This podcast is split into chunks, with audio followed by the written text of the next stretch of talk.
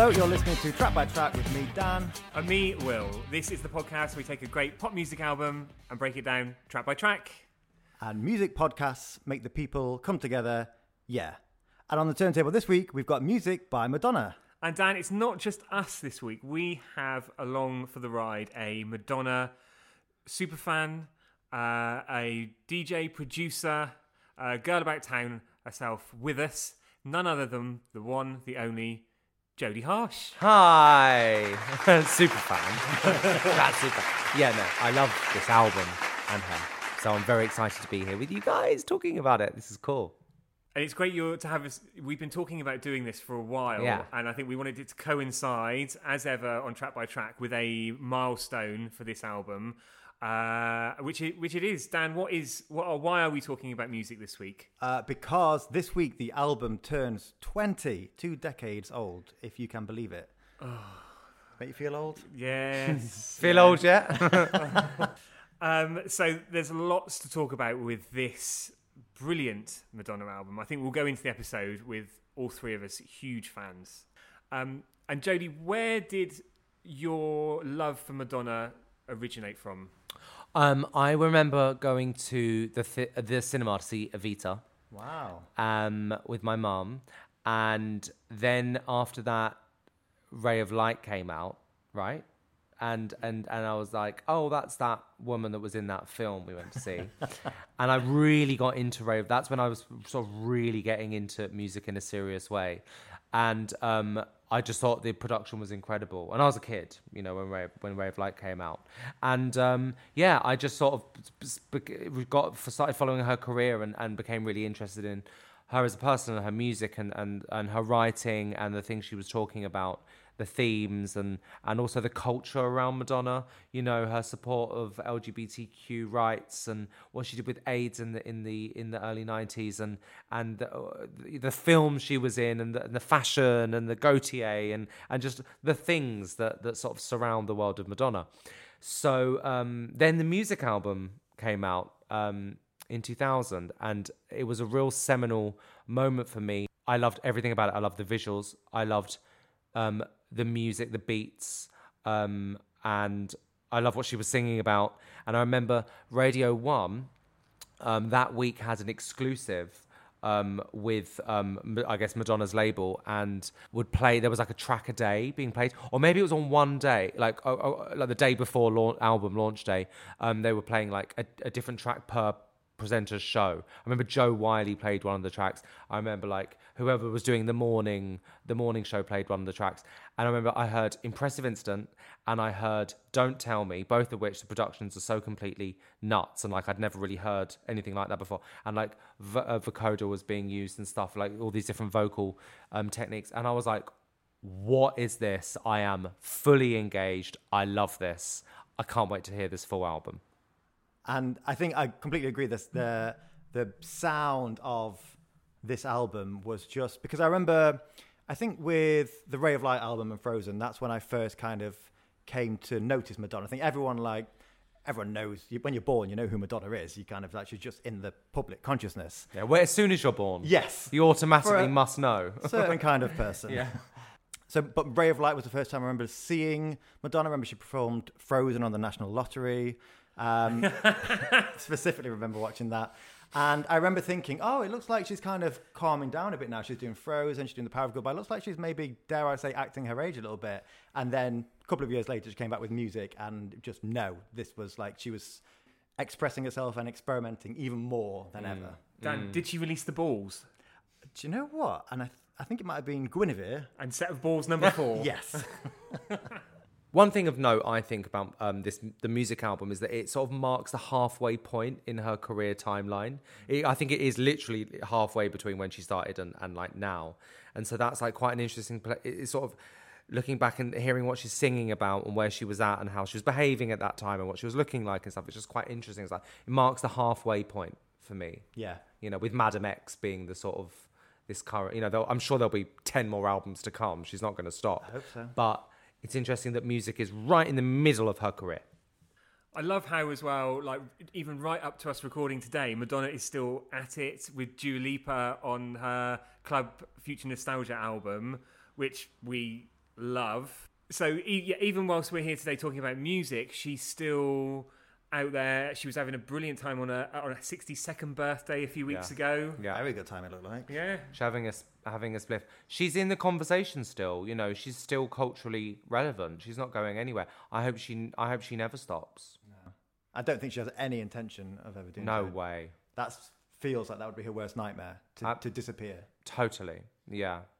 I should do as I normally do. This is one of those weeks where it feels like, do I need to do this? But a little bit of background on Madonna, if you're not familiar with Who? Who's that? So probably the only person we can authentically call the Queen of Pop, uh, although we've tried to call Rachel Rachel Stevens. Stevens, Jesus uh, Christ. and many Lisa Scott Lee. Lisa Scott Lee. Kerry Katona. oh god, yeah. I think we tried Jordan one week as well. Yeah, quite uh, recently, anyway, actually. Um, so Madonna, um, superstar, Queen of Pop, singer, songwriter, actress, performer, uh, producer, artist. Is there anything that she hasn't turned her hand to and had a finger in at some point? TV chef. TV Oh. She's never been a TV chef. Could be next. the Madonna cookware range, maybe coming Oh. soon to um, TK Maxx. QVC, like the Kylie bedding. Yeah, Yeah. Um, so she's uh, born in 1958 and still going strong now. It's fantastic that she's still with us, still relevant, still doing and trying new things. And it's the second time we've talked about it on the podcast as well, uh, where we way, way back talked about Confessions on a Dance Floor. Uh, Jodie, just quickly, do you love Confessions as well? Absolutely adore it. Love, love, love. Especially the first sort of five or six tracks. For me, it peters off a bit towards the end, actually. She definitely did the best stuff first on the album. Top heavy. Hung Up, Get Together, uh, Jump. Jump, what is Yeah. it? Sorry. Oh, I love Forbidden Love, but I think that might be side B. But it's- Right, that's yeah. the best off side B. Right, yeah. For me, it gets a little bit like off piste. And of course, we're here today to talk about music, which is the eighth studio album from Madonna and was released back uh, in September uh, of the year 2000, Millennium Year. But Dan, I know we normally talk about the personnel, but who were the key players in this album? So we have Moways. Did I even say that right? I know, it doesn't matter. We know what we're talking about. So- oh, Oh, is it? Well, Oh, maybe. French, right? We have Louis. uh, Moe, who Moe Moes, who became a, a bit of a constant companion. They worked together quite a lot after this, uh, but this was his certainly his breakthrough with Madonna, but actually probably his breakthrough as well. He, um, I believe the story goes, he sent in some uh, some music to the recording to the record label, and Madonna said, "I want that sound. I want him on my new album," and she gets what she wants. She certainly does. Mm. But we've also got some old favourites on there as well. William Orbit's going to pop up, uh, and Madonna's brother-in-law as well. So, should we get stuck in? Jodie, are you ready? Yes. Danny, you ready? Yes. So, side one, track one. It's music. Music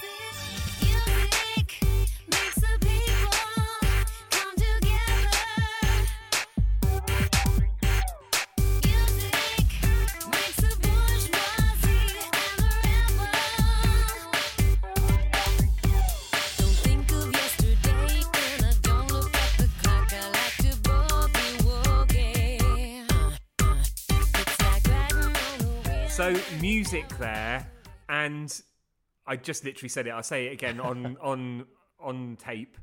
That still sounds fresh hmm, Yeah. in in 2020, doesn't it? Hmm, hmm. Definitely. I think uh, just from that that first line, "Hey, Mr. DJ, put a record on," and when that's my baby, it's iconic. It's one of those moments. It's one Do you of think those that's pop Madonna culture- saying that? Is it Madonna pitched down? Probably. Don't know. I always I always assumed so. Yeah. Oh. Yeah, I never really thought about that before. I guess it is. You'd imagine that she would want to be the one opening the album, wouldn't you, rather than Yeah. anyone else. Yeah. But it is like one of those like more recent example. It's Britney Bitch, where it's like Yeah. that iconic now start of a track, and it's referenced, it's quoted and referenced. It's probably been referenced in other music, and people use it now in in in the everyday. And so, as as our musical expert for the week, Hmm. Jodie, uh, if you could put this into a box, could you put this into a box or a genre? This song. Um, it's kind of French disco pop funk, I guess. Um, electro funk, maybe. I always thought it sounds a bit like Trans Europe Express by Kraftwerk. It's kind of in that in that vein. Um, and actually, Mir Mire, however we're pronouncing his name, um, he had a track out on his album which came out before Madonna's album, and it was called, called Ne- Never Young Again. And um, that track basically served as the kind of like the palette for this. It's all like the same sounds, just mixed in a different way. And if we're lucky, let's have a little bit of that now, just for the comparison.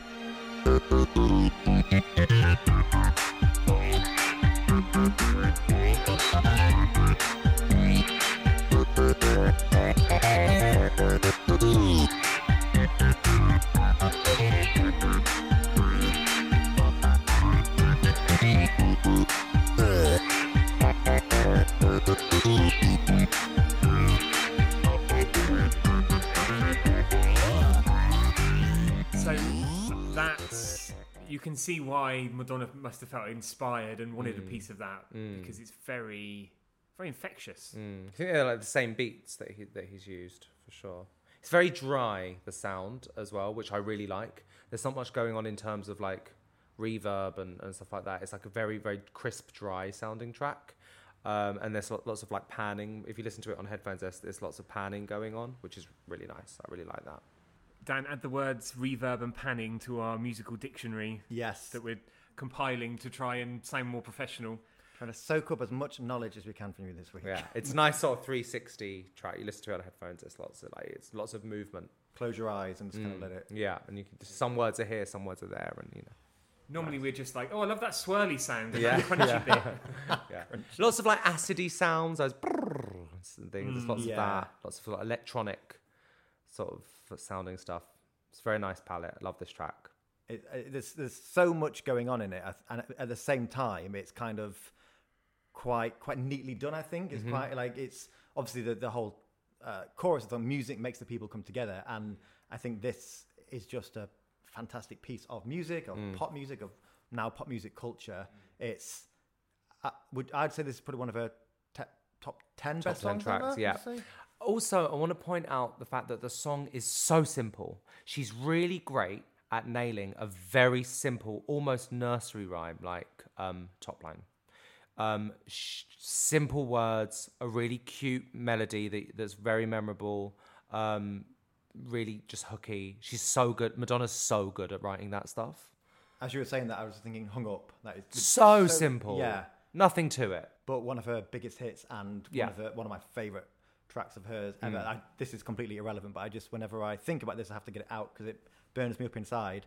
I still can't believe when uh, when Cher brought out her version of "Gimme Gimme Gimme," when people were saying that she had sampled Madonna's "Hung Up" on the track. I know. still can't believe that was a thing that happened. But people are kind of stupid. Yeah.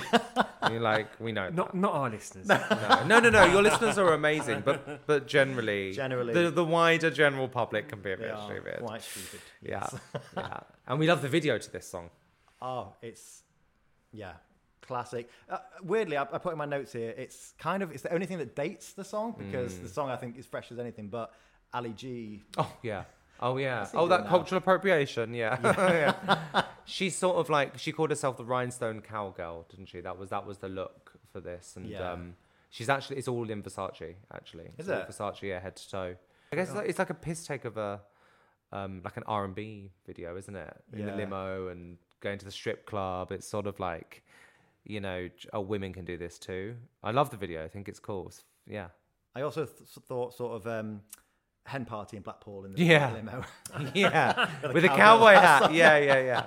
Just to bring it right back down to earth. Yeah, my yeah. level. That's Yeah, my I don't know that reference point. Sorry.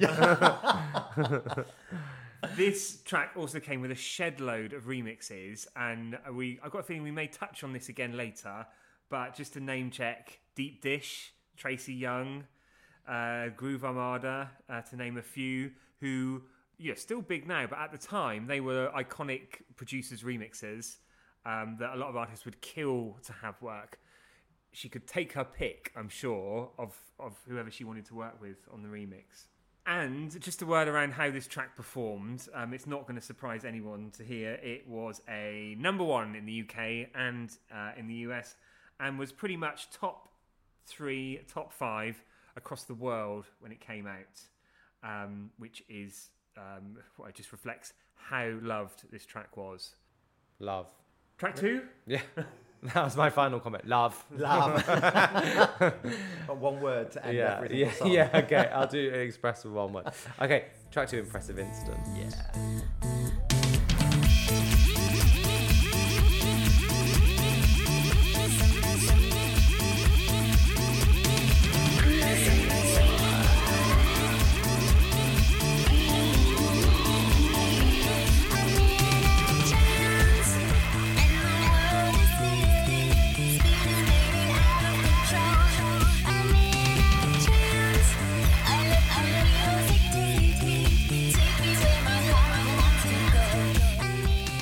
So that was impressive instant. Track two.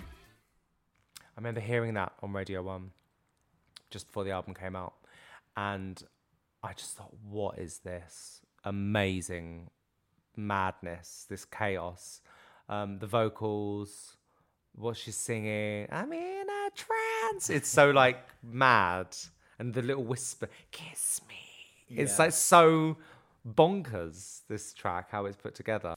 What I love, because for me, quite often, track two of an album is the most exciting track because normally track one is being the lead single and you can guess what's coming, and then track two is quite often like a brand new thing. And I remember the first time I heard this, likewise, I just almost couldn't take it all in. It's just there's so much going on, and like you said, it's chaos, and it's so it's like it's so unorthodox for a pop song, but at the same time, it is it's very much Madonna. It fits in with the album perfectly. It's a great follower to the to the ti- uh, title track, and I feel like for me, this is the first time that Madonna she'd all you know she's always been a fantastic singer songwriter, and this album, and maybe with the help of uh, Merway, if uh, that's how I was saying it, Oh, you're uh, getting better. I know. I'll get there.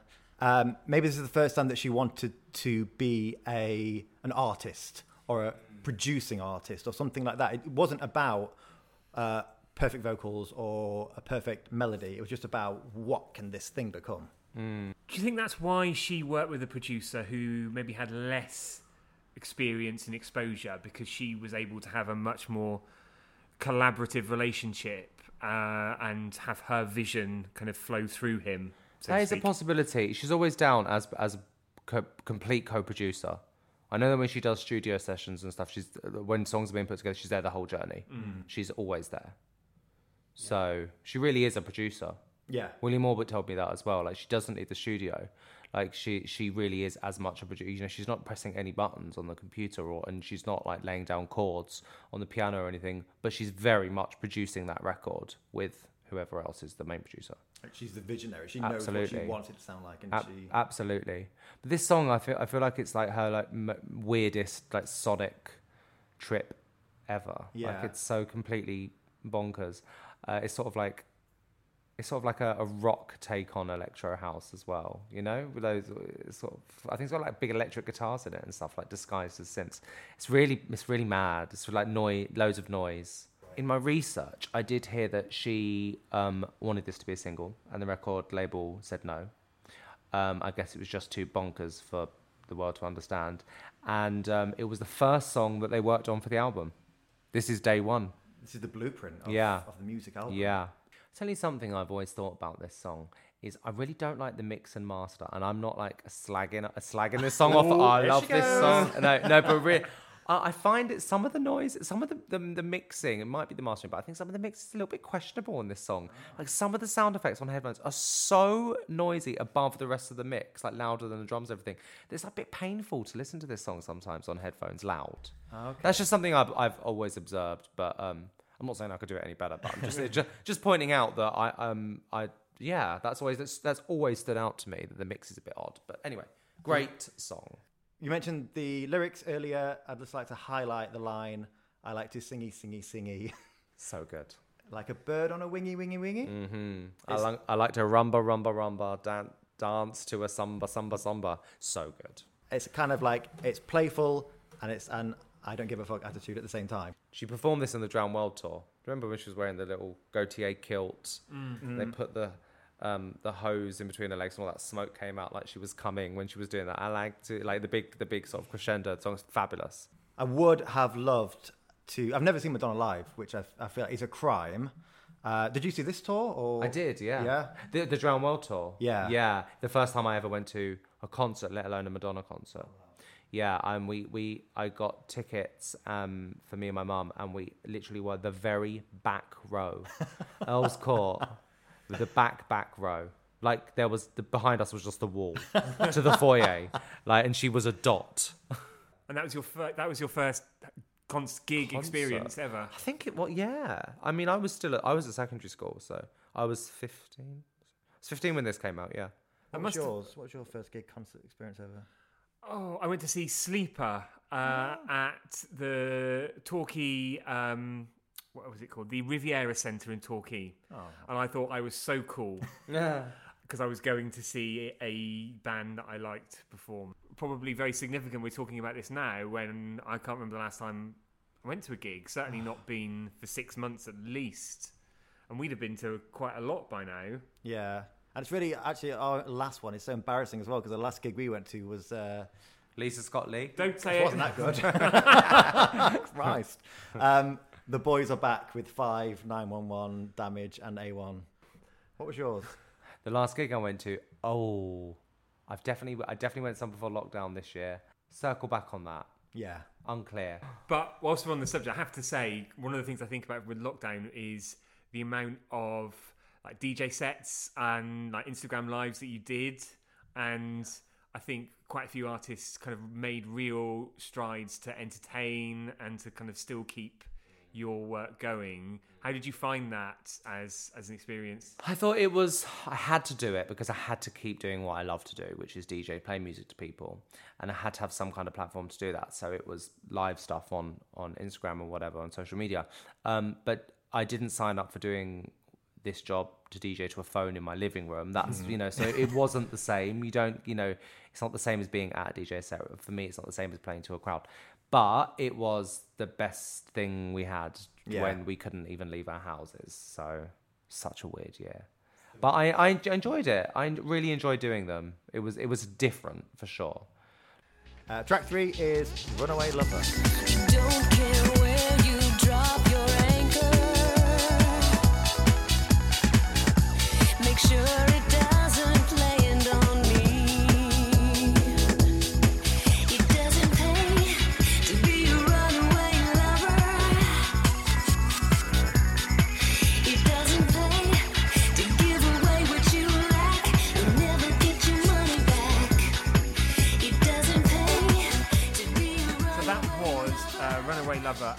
all kicking off now. That goes really, compared to the first two tracks, it's really picked up now. Yeah, Kind of track by track. yeah. It's very fast. William Orbit production. It's a bit stressful.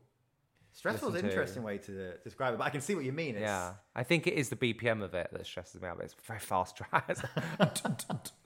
Um, you can't put it in for for a chill out or for with a bath. or no, something like that. no, no. It's definitely like okay, the E's kicked in type. You know what I mean? It's like we go, we're on the dance floor. And I think you can tell it's William Orbit from those first few sounds, first few synth sounds. You just you can just tell it's his production, can't you? Yeah, but it was very. It could have been on. um It could have been on Ray of Light actually. Yeah. And you mentioned you just in the last track you referenced William Orbit, and have, have, have- did he share anything else with you around what that creative process was like with Madonna? Oh, Loads. I've done quite a lot of um, sessions with William, and- and he's like over the years, and he's, he's a friend of mine. Um, d- yeah, I get. D- yeah, he's spoken about her a, a bit. She's just extremely creative and really very, very involved. Yeah. You know, she takes it very, very seriously, and and is I think a pleasure to be in the studio with. Well, they clearly have a good working relationship because Yeah. time and time again they've continued to Yeah. do bits and pieces together. Yeah. Next time you see William, just thank him from me for Black Coffee by All Saints because I will never tire of that song in my life. Yeah, and Pure Shores. Oh, Oh, God. so good. Yeah. Yeah. Yeah. As well as all the work with Madonna, of course. Yeah. Yeah. I don't have too much to say about this song. Is it what is Runaway Lover about? About losing a boyfriend or something? I don't really know. Do you know, the, it's. I think because, like you said, the, the music is so intense. Mm. I've never really sat and listened to the lyrics. I've just been like taking in that sound. Yeah. Um, but I like the kind of psychedelia, I suppose, which is. I like how it fits with the previous two tracks, which weren't really psychedelic. Um, but it is a very different sound at the same time. Psychedelic banger. Yeah. it? Yeah. Okay, should we move on? Yeah. Track four, I Deserve It. Many miles, many roads I have traveled,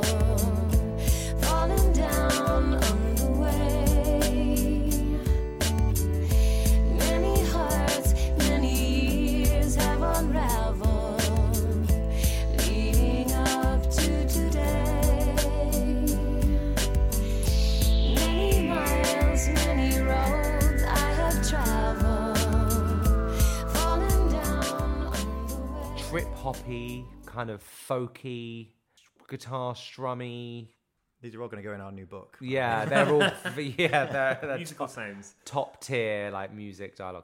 Um, I love that. It's gorgeous. It is gorgeous. I think for me, it's a bit, it's very jarring compared to the previous track, which is just full on kind of techno rave. And then it kind of steps right down that if you were listening to the album chronologically, it, you could be a bit taken aback by how, how different it is. It's also very intimate, um, and I think she sounds very close to the microphone. And there's there are I don't really I can't hear any effects on her vocals. It's very dry vocal, so that just adds a sort of an, an extra layer of like real intimacy and closeness and p- the personal. Um, he's done that technique on a few songs. Don't don't tell me which obviously we'll get to later. Barely th- that's very close without any reverb as, as Okay. well. We'll, we'll come to that, but um, yeah, it's, a- it's it's a very intimate song. It's a, I guess it's a love song about Guy Ritchie, right? Would assume so. This guy was meant for me, and I was meant for him. I guess that's Guy Ritchie. We'd hope so at the time. Well, that bit, Yeah. the guy thing went straight over my head until just literally the second. But um, yeah, obviously they were the hot couple at the time, I suppose. yeah, And I just love how obviously the the look at this time for Madonna was the cowgirl kind of thing. This like the acoustic guitar and this really fits that the kind of sat around the campfire. Yeah. But then those electrics just kind of like scattered and sprinkled over it. Yeah. Like really. yeah. Those sort of Really synthy nice. things at the end. Those. Yeah. And Madonna said on this track, it has the strangest juxtaposition of this folky, simple song and the high tech, ominous synth line, hmm. which you particularly hear as it gets towards the end. Mm. Yeah, there, there's a lot of breathing room for the music on this album. Actually, that's one thing I noticed. There are quite big musical interludes. She doesn't sing for ages at the end, does she? It's just like they, they let the music do the talking. So that's an interesting thing mm. about this album. Lots of space Yeah. for the music to do its thing. She should have called the album something that would have reflected that. Well, she called it music. I think Yeah. it- yeah. Oh, uh, oh, was that the joke? Oh, sorry. a, a lame joke is a staple of this podcast. oh, right. Yeah. Right. Track number five now, and this is uh, Williams back. This is amazing.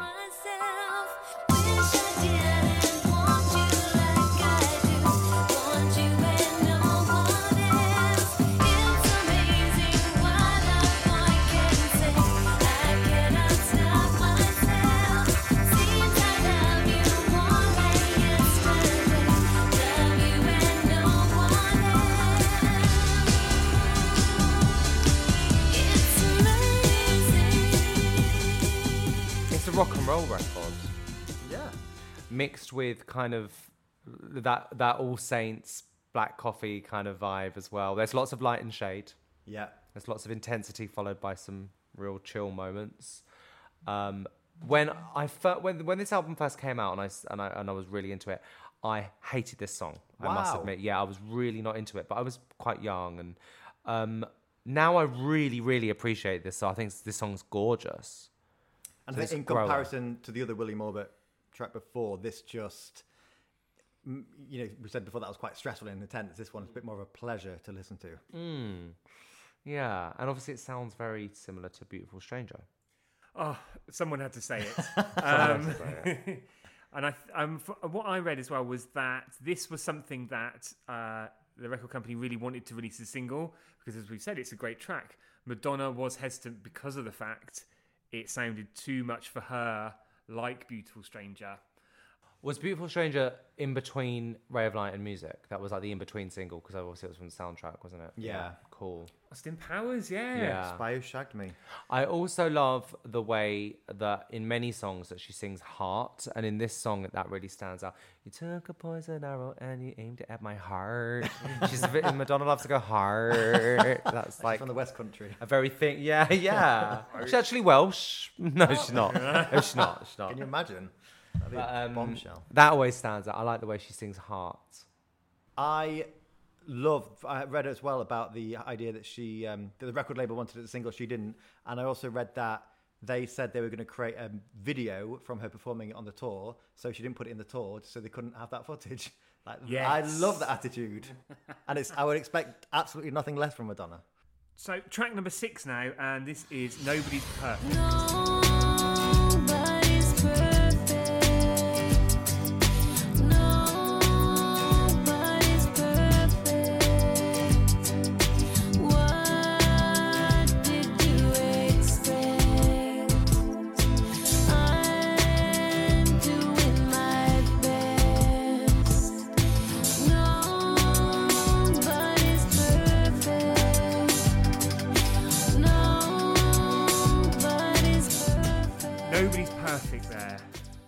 Uh, that's lovely, isn't it? Yeah, I love that song. Um, Auto tune um, was in its infancy and it sounded very fresh yeah.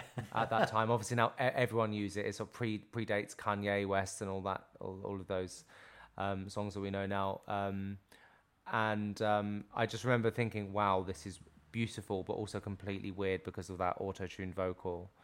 It's sort of like a ballad, but with like a crazy vocal effects. It's, it's fab.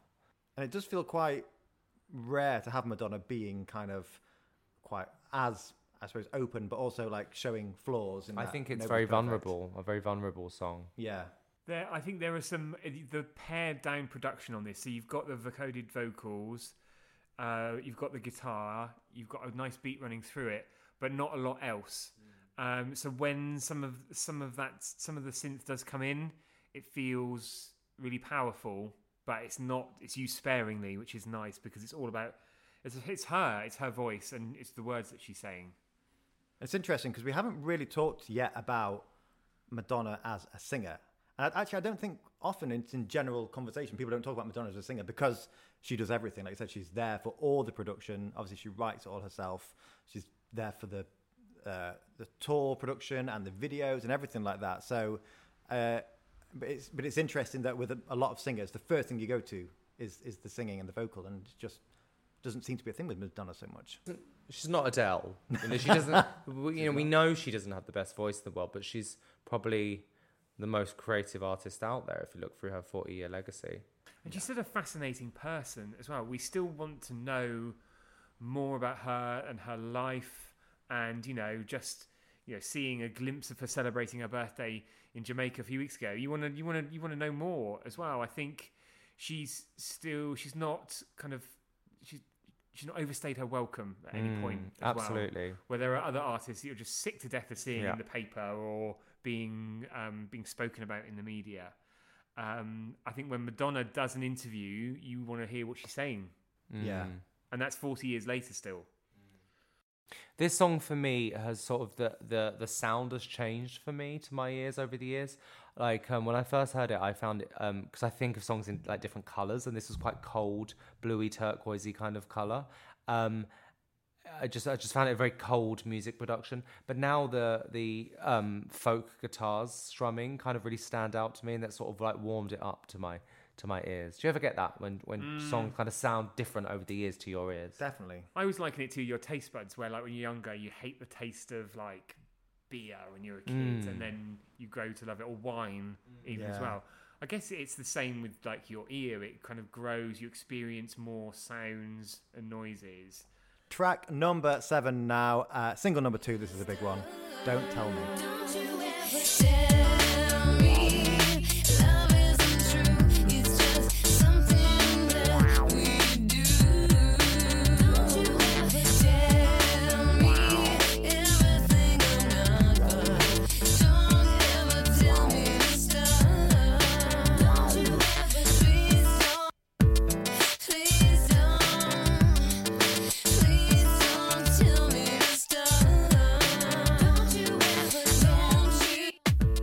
so don't tell me.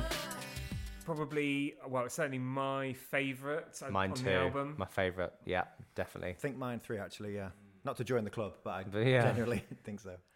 And what is it about this track that is so, so good? I think for a start, the first thing you hear is that sort of glitchy um, guitar skippy thing.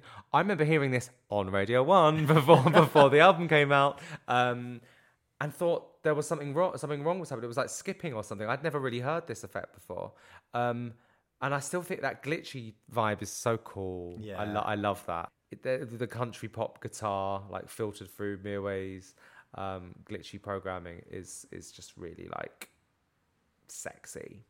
She uses her breath as an instrument quite a lot. There, that's, that's really loud. Her, I feel like they've made her breath even louder than, than what they would have been in the studio, and that sort of use it use it as an instrument, which I think is quite nice. Yeah. Um, her her vocals are very.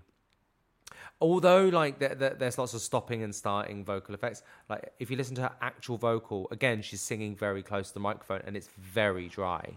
Like there's not it doesn't there's no reverb on it. It doesn't sound all big and grand. Like it's it's very intimate and close.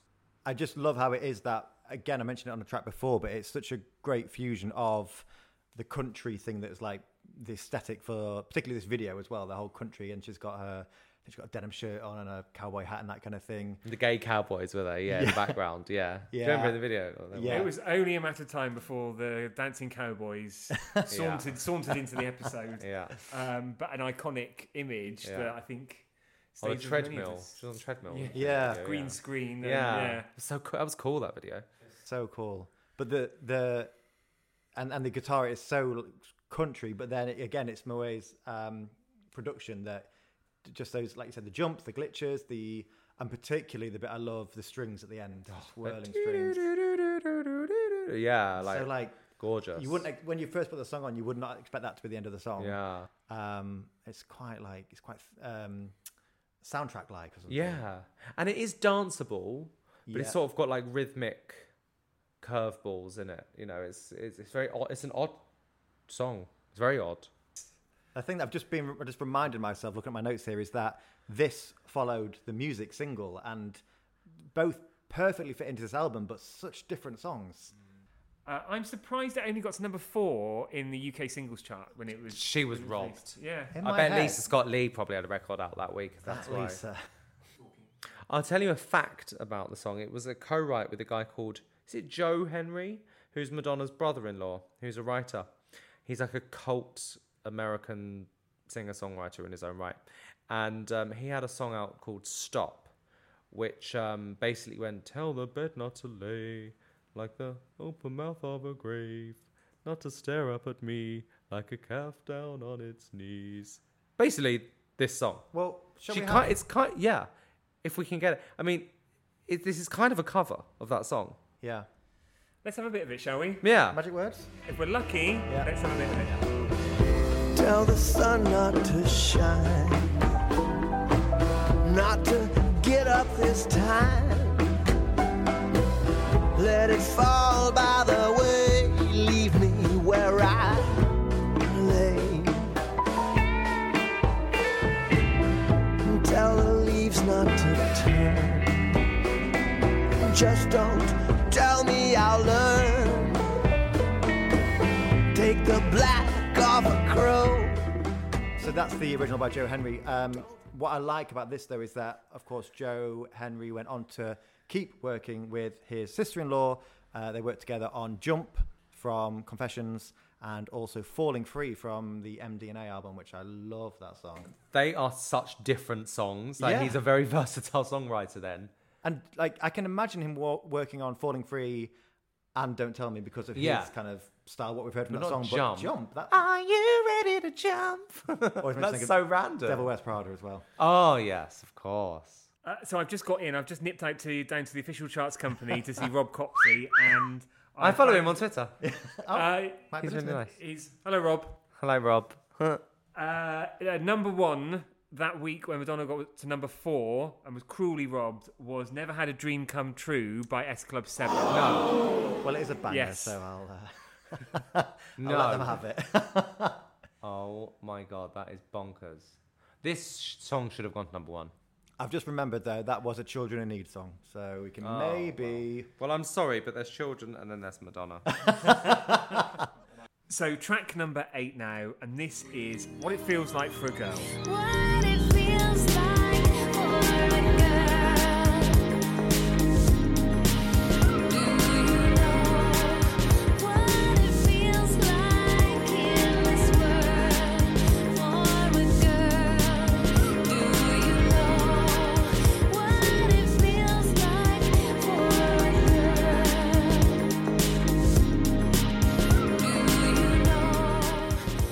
This was single number three, and I remember when this came out, I wasn't really a fan of this song, and I can't put a reason on why. It just, I think, because music was so huge and such a banger, and then "Don't Tell Me" was quite uh, a kind of nice, pared down a little bit, but still really experimental. This one just almost because the production is obviously a different group behind this one. It felt very much more pared down, much more laid back. Maybe I was just wanting more bangers.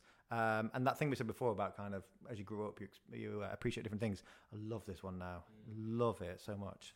Who produced it? This was, it was Guy Sigsworth and Mark Oh. Stent. Oh, so there was no um, William or, or Mirwais. So for anyone who doesn't know, Guy Sigsworth has worked with everyone from Bjork to Sugababes and Britney's Every Time, actually, uh, which I knew some of his work. I never knew he did that one. Uh, and David Torn, who also worked on this one, he is known for mixing electronics with guitar and looping, and he's worked with uh, David Bowie. I just need to put one name out there for him. That's that's enough. Uh, and mixed by Mark Spike Stent, who, of course, we've has done everyone Michael from Jackson and all that. U2, Spice Girls. Yeah. Wouldn't be a, an episode of Track by Track if I didn't say Spice Girls at least once. Well, you've not mentioned Duran Duran yet, so oh, I was going to say that later. Also, did you know uh, this was featured in an episode of Glee? They did a whole episode of Madonna songs in Glee, and it was sung by all of the male members. Oh. Oh. Well, they're all gay, so they they do know what it feels like for a girl. We will keep that in. yeah. Beautiful, um, very melodic. Madonna doing ballads at their best, as if that sentence made sense. But it was, I think it's one of her better ballads, best ballads. Feminist. Yeah. It's sort of like as as feminist as something like express yourself, but just done in a very different way. But it's sort of a bit introspective. And I feel like actually this track in this day and age, still that conversation is still huge. And Absolutely. actually, um, the you know Madonna's never afraid to stand up for something before everyone else does. And maybe even 20 years ago, it was still before a lot of people were, were having that conversation. But uh, still 20 years on, it's still uh, it's still important. Especially with the sample, the Charlotte Gainsbourg's um, sample, sort of. What film was that from? From the Cement Garden. That's it, yeah. Which I've never seen, but Me um, but um, beautiful piece of speech. Yeah. And then in stark contrast, the video was completely nuts in comparison, wasn't it? It, it was they used the, uh, the Above and Beyond remix of the track, which is almost a sort of a dub.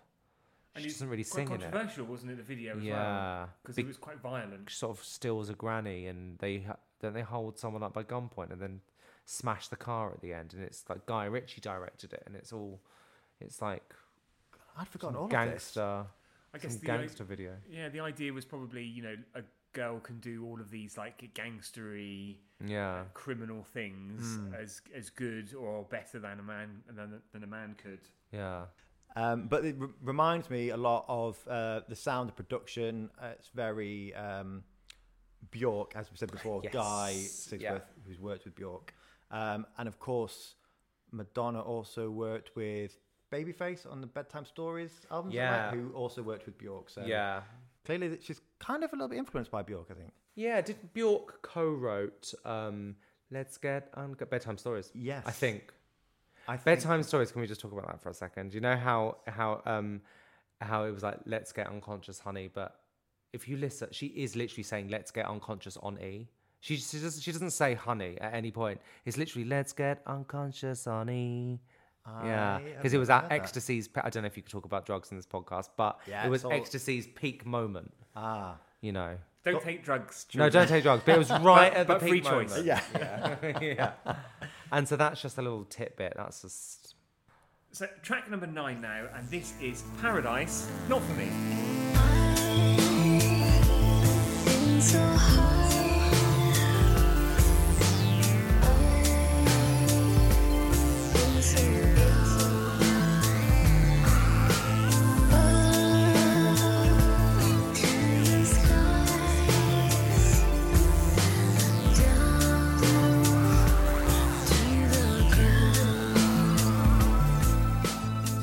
penultimate track. I said before I love track two on an album. I think also the penultimate track is very important. Where's this? Uh, where's this album going? I love that one. Agreed. Lovely palette of sounds. S- Is it William Orbit? I no, it's Moe on this one. Yeah. Lovely, lovely sounds, lovely synths, lots of nice pads. It's lush and rich. Um, haunting. I think she's singing about love's lost. She had a taste of paradise, but actually it wasn't. It wasn't what she thought it was going to be, and actually, she's fine with that. Sad song. Yeah. Sad. Um, when I was researching, um, I found out that it was inspired by Edith Piaf. Really? Ah. Yes, the whispering's really fab, isn't it? Yeah. 'Cause So I don't remember her doing that kind of style before. Um, it's almost it's practically spoken, isn't it? It's not like whispering, singing. It's or it's somewhere between the two. I wrote the f- smallest amount of notes for this one. Me Just- too. it I just just- wrote Edith Piaf, and that's it. I just think I just enjoyed. You, you know, sometimes you can just enjoy something without kind of having to break down, and just uh, I felt like I was just myself winding down, just like the album is. The album's winding down, but stunning electronics. yeah, it's definitely a deep cut as well, isn't it? You know, it's like it's not poppy or dancey or particularly memorable if you're not really a, f- a s- a- especially a fan of the album, whatever. But it's it's like a if you said to you the average person, "Do you know Paradise Not for Me" by Madonna? They'd be like, "I literally don't know what you're talking about." Yeah, But it's kind of gorgeous, a hidden gem, it's their loss that they haven't got this. hundred percent. Uh, It's probably a good time when we would say another one of our catchphrases where it's definitely an album track, but that's not a bad thing. Yeah. Because it's it's nestled in there for people like us to snuff a light. So we're on to the last track of the album. Oh, good, we're not doing American Pie. No. so we're on to the last track of the album now, and this is Gone.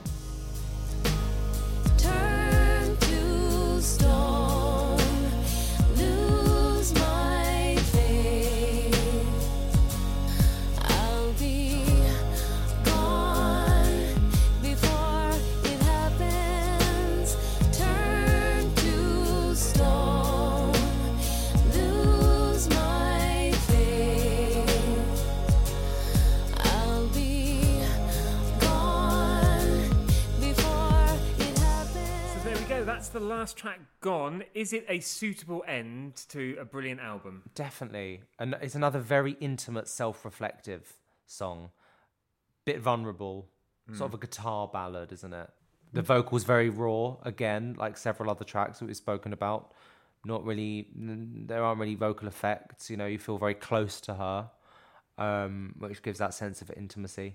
We just said when we were listening to it, love the harmonies at the end. Those really ni- nice layered, lush vocals. Because it starts, doesn't it, with that very instant guitar and vocal, and it's kind of almost like she's, I don't know, she's at a party and she's drunk and she just grabbed the guitar for a bit of a grungy sing along. Uh, and it's quite hard, actually, at the start. And then it goes into that gorgeous um, melody, and the, then the effects come in, and this is another, it's William Orbit again on production for this one. And it just becomes a complete. Like when it, I think probably when I first heard it and it first started, I thought, oh, don't know about this for a for a closer, but it becomes this stunning thing which I love. And just before we move into further listening, uh, and we uh, because Jodie is with us, we've got three further listening selections, um, which is a real treat this week. Um. I was like, have I got three? I've got. I realised that you two are here as well. Sorry about that. so I have to turn it into my own show.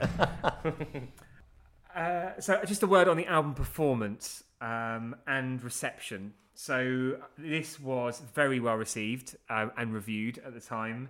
Just to pull a few out of the air, NME gave it eight out of ten. Q gave it four out of five. NME actually said um, the bluntly explicit title isn't just pointless irony. The record is about the music, not Madonna, about the sounds, not the image, which does link back to what we were saying, I guess, kind of that there's lots of it where she isn't singing, where the music does speak for itself. Oh, Dan, I, we've got so caught up in talking about Madonna, I haven't even said um, which track is a great time to talk about the amazing artwork on the album. I love the art. I love the artwork. Let's so let's talk about it now. It's Yes. by Mondino, isn't it? Did he? Mondino shot it.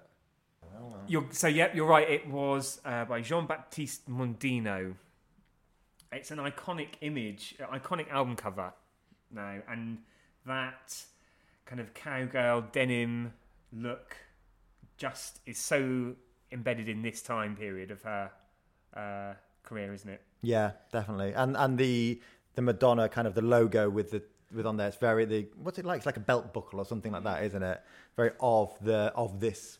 It's like era. a campy take on country, isn't it? Yeah, I love it. And I must say, love Kylie, but I prefer Madonna's campy take on country than Kylie's campy take on Uh, country. yeah, definitely. Uh, so, further listening, uh, parameters are, I guess, anything else from this era of, from the music era of Madonna. And Jodie, as our guest this week, we'd love for you to go first. So I've selected Cyber which was a B-side to certain editions of the single music, I believe. I believe maybe it was Don't Tell Me or something, but it was a B-side for one of the singles. And I think certain special editions of music, it was also a bonus track on as well. But depends on your uh, depends on your region, your country, kind of what you've got.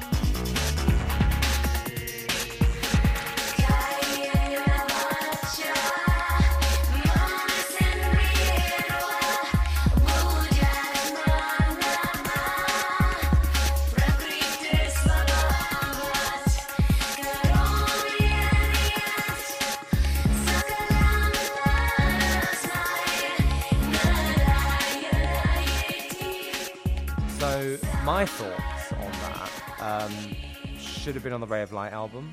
yeah, Feels quite out of place on this. Would have been, fit perfectly onto Ray of Light. Yeah, she's sort of singing some scripture, might be a prayer or something probably completely and utterly famous that I just don't even know what it is. It's probably like neither do we. Oh, do you? some what's she singing? I don't, but it is. She worked with Talvin Singh uh, on this, um, so I'm guessing it's something that kind of came through that collaboration. Yeah, So it feels spiritual. It feels yeah, yeah, spiritual. yeah, for sure. It's a prayer or something or Yeah. some scripture. And she um it's sort of this weird lo-fi beat and all these like gorgeous sitars and little ta- um tambala drums and stuff. It's like a, a fab sort of um Asian palette of instruments. It's very lush. But the drums are quite stark. I really like it. I think it's really cool. Would it be great to have that on Ray of Light? Yeah, and as I said before, uh, before we played it, I've actually never heard that song before. This is my first time hearing that song. But it It's was, a deep cut for sure. Yeah. Dan, what have you gone for? I have gone for the Groove Armada remix of Music.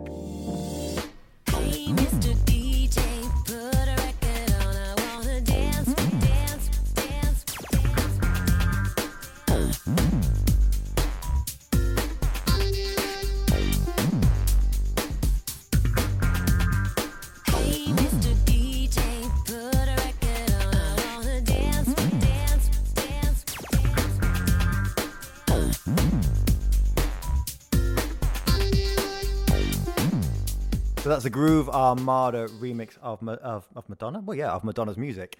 Um, I just love how it kind of turns it into a completely different song almost. There's a lot more guitar going on in there. Yeah, It's quite sparse. yeah, isn't it? It's very Groove Armada. very Groove Armada, which is no bad thing, right? Yeah, no, no, not at all. It's not very hands in the air like Dancey Dancey. Yeah, it's it's cool. Yeah. It's almost like li- little bits of old school disco with the bass in there. Um, bit funkier as well than the Bit funky, more yeah. electro. Sort of, Yeah. like I said before, the sort of French disco of Yeah. the original. Will, what have you got? So I'm going to get us back dancing again. Oh, wasn't you dancing just then? No, Oh, I was. I was. I was bar. doing an email on my phone. Sorry, that's why I was, I was a bit disengaged from that one. Sorry. Uh, so I'm going to go for a remix of "Don't Tell Me," and this is the Thunderpuss 2001 "Hands in the Air" anthem.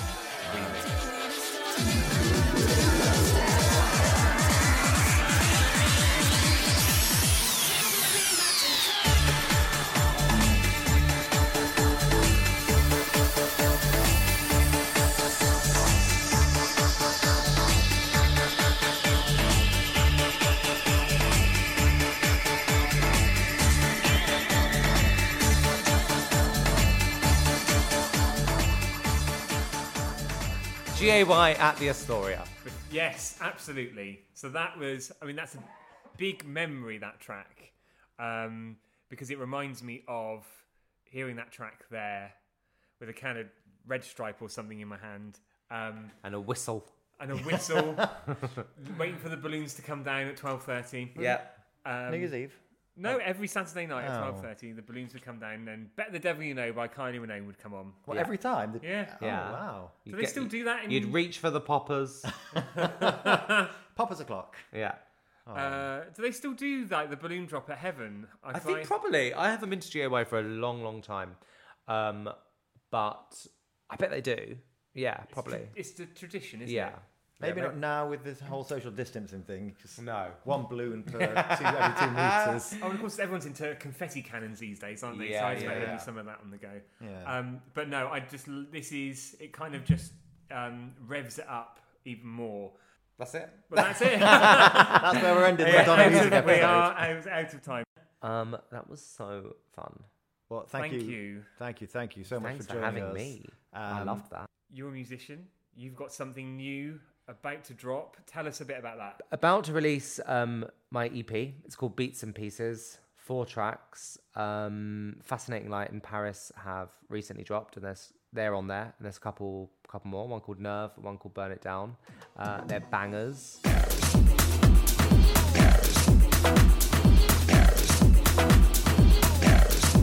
Then we all fly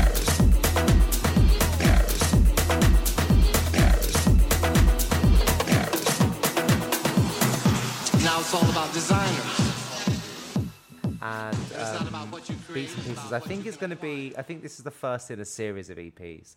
I feel like three or four times a year I'll drop a Beats and Pieces EP with a bit more, but it's a bit less poppy, dancey stuff, and a bit more kind of, a bit less disco, a bit more kind of banging. There'll be another single out as well after Beats and Pieces. There'll be another single before the end of the year. So just got to go and finish that. Um, Beats and Pieces is out on Friday, Yes, it is. I think it's the 18th, isn't it? Yeah.